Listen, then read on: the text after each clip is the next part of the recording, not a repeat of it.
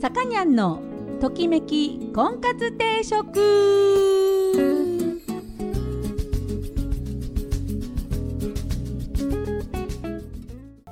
はい皆さんこんにちは。さかにゃんのときめき婚活定食が今週も始まりました、えー、私結婚相談所母大オーナーのさかにゃんです、えー、いつも、えー、お聞きいただきありがとうございます。今週もよろしくお願いいたします。えー、っとですね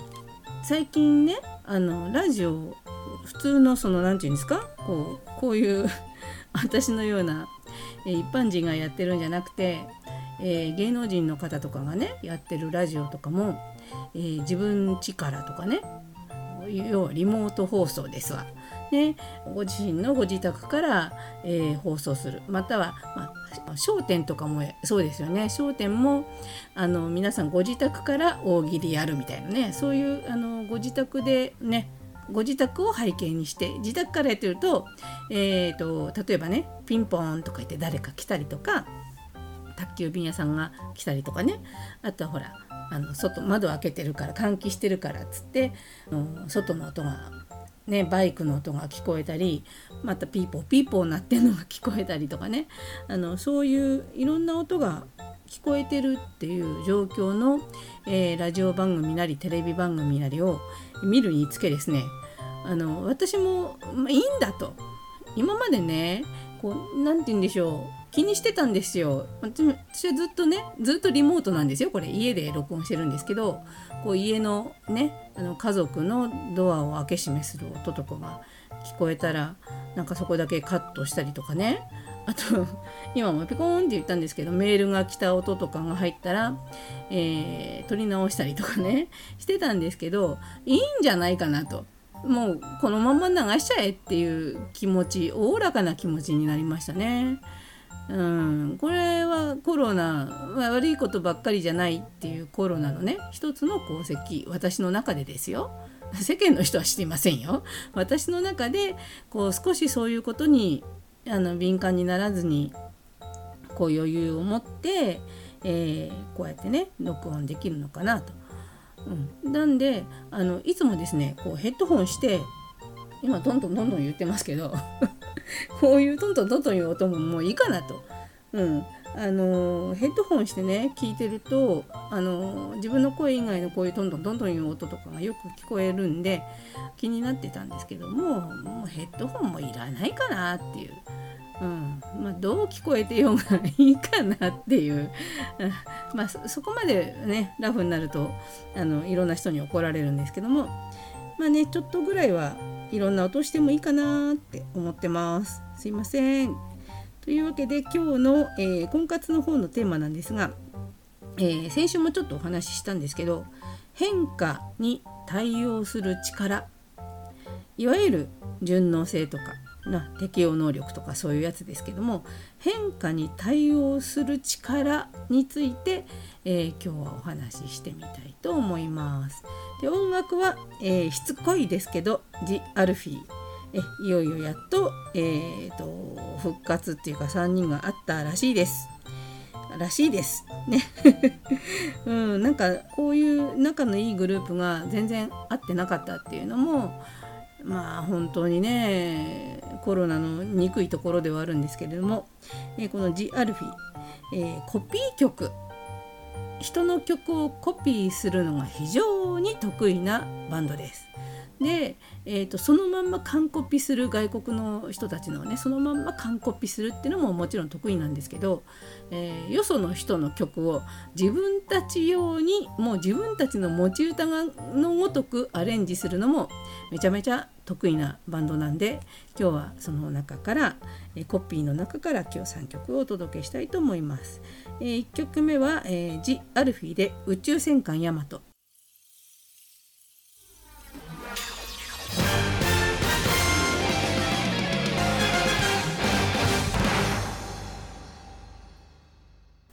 はいトキコンです。今日のテーマは、えー、変化に対応する力、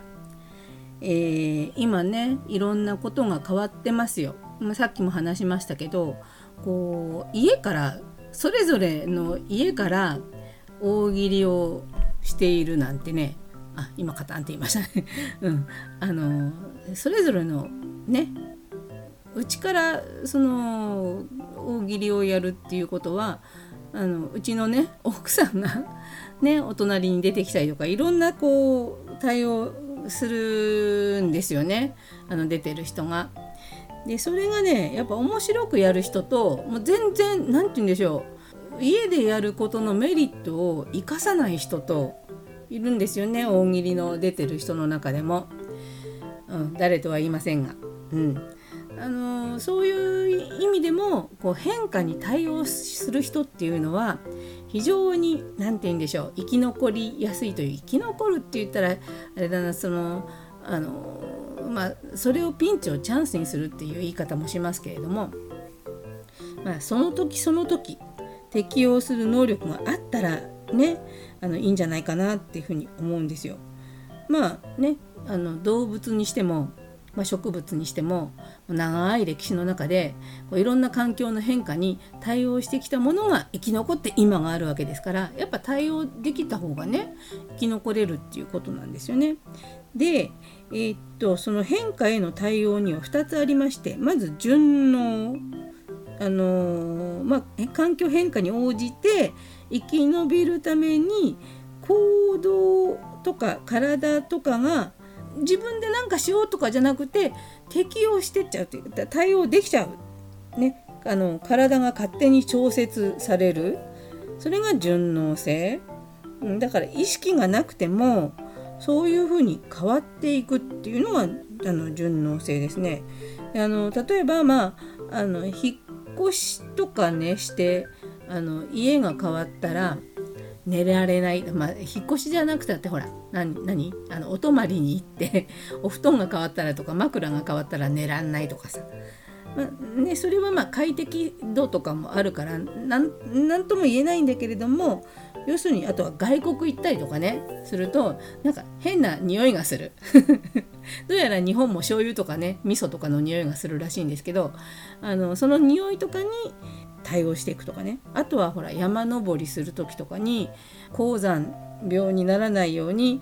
ちょっとずつね何日間かかけて低地から高地へその体を慣らしていくその血中酸素濃度をねあのちゃんと保た保てるように体がその順応していくのを待つっていうそういうやり方もありますよね。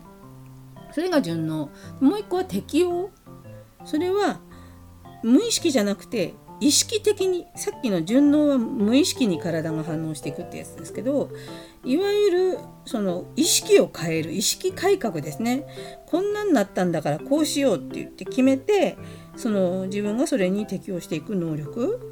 そういうのがあるんですって。でその2つね2つまあ両方ともものすごく今回のケースとかだとねマスクをしようとかマスクなんかほらね別に体が自然にマスクが生えてくるわけじゃないから自分の意識としてマスクをこうつけたりとかね手を洗ったりとかそういうのは適応ですよね。うん、あの要するにこう両方ともその時その時に自分が合わせていく能力ですよ。あの体の能力と意識の能力。でこれがですね結婚今これ婚活の番組ですよ皆さん。ね結婚ってこれなんですよ変化なんですよ結婚の前にはお付き合いっていう変化もあるんですけど結婚するってことはものすごい変化じゃないですか。でどっちかっていうと女性の方にその変化の度合いが求められるんですよ。ね、名字が変わる。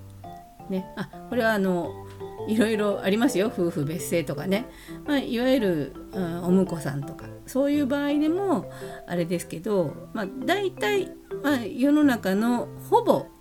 ほぼほぼほぼ皆さんが、えー、女性の方が男性の方に、えー、入籍をしたら、えー、名字が変わるわけですよね。で名字が変わって名前が変わっちゃう今までなずっと名乗ってきた名前が変わっちゃうっていうことに女性は適応していかなきゃいけないと。これはね男の人はね考えて生きてないからもう今今日からあのあなたはロジャーですよって言われて あのロジャーとして生きられます？うん。だから女の人はすごいんだよ。その変化。例えばまあその後例えば妊娠して子供を産む、えー、お腹が大きくなっていくとかね。そういうその環境変化とか体の変化とかあのもちろんストレスも含めて女の人は割とあるんですよそういう変化に対応する能力が。で男の人に割とちょっと足りない人が多い頑固っていうか頑固なつもりはないんだよでも変わりたくないっていうその場にとどまりたいっていうねあの意識が男の人の方に多いんですよ。えー、そういう意味では今回のコロナに、えー、対応してるのは女性の方だと思いますよ。うまく対応してるのは。うん、なんできっとこれ統計はあの分かりませんよ。分かりませんけれども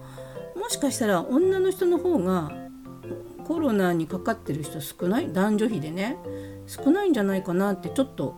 思ってます。うん。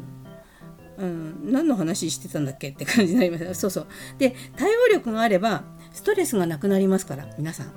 対応し自分が対応してったらストレスがなくなるんですよだからそのただ生き残るだけじゃなくて変化に対応した方が楽に生きられるのでできればそうやってその場に自分を慣らしていくっていう生活ができたらあの楽ちんです。なんで、えー、何々せねばならぬとかそういうことではなくてこうしようああしようという自発的に、えー、やるようにすると意外とうまく対応できるんじゃないかなと思います。えーとまあ、この話で、まあ、打足というかあれなんですけど余談なんですけど、まあ、例えばねクラス会とか、ね、同窓会とかあった時にあの「変わらないね」っていう人と「いや変わったね」っていう人これどっちが褒め言葉でどっちがけなし言葉かっていうのはないんですよこれは。ね変わらないねっていうのは成長してないねっていう意味にも取られるし変わったねっていうのは老けたねっていうふうにも取られるし両方ともこう相手の地雷がどこにあるかによってまたはそのちゃんとした意味を持ってただ変わったとか同じだとか言わないでこう何がどうかっていうのをあの言ってあげるといいのかなと思います。で もうこれずっとこうやって話してるともう私のアルフィー愛を語ってるようになってくるんですがアルフィーっていうのは本当に変わらないんですよ3人の関係が。なのに音楽性だったり音楽性なんかやってる音楽だったり、えー、いろんな、まあ、高見沢さんの携帯 もうどんどん変わってっちゃってます。だからすんごい変わってるんだけど全然中身変わってないっていうその変化がねあの変化っ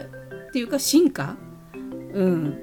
うん。そうです。なんで変化を進化に変えていくとこう成長もできると。はあ。うまいこと音楽の方につながりましたね、えー、今日はその進化し続ける変わらないジ・アルフィーのコピーが得意なジ・アルフィーの曲を、えー、かけております。アルフィーがカバーしております。サイモンガーファンクルをコピーしたザ・ボクサー。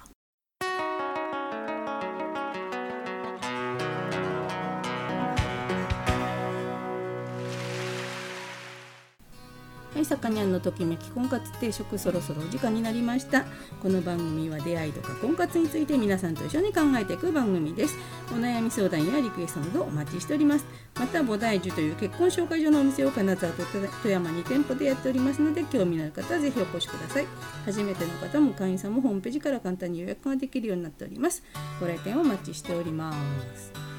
はい今日いっぱい喋っちゃったんですけどえっ、ー、とプロ野球も開幕し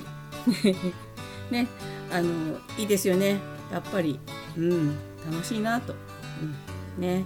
早く日常に戻ればなと思っております。でねあの部屋の電気が壊れちゃったんですよ。私の自分の部屋の電気。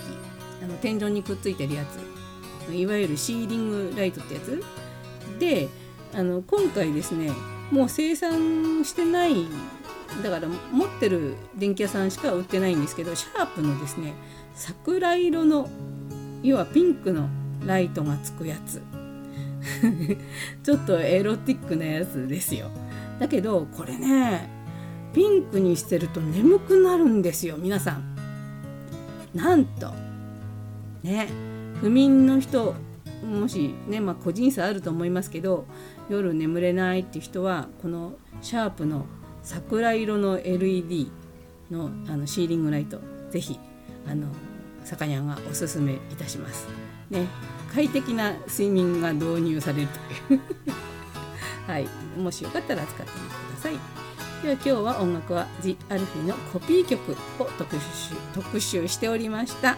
えー、最後の曲はさだまさしさんの「まほろば」をと,、えー、とコピーしております。そちらを聴きながらお別れしたいと思います、えー、お相手は菩提寺のさかにゃんでした。それでは皆さんまた来週。さようなら。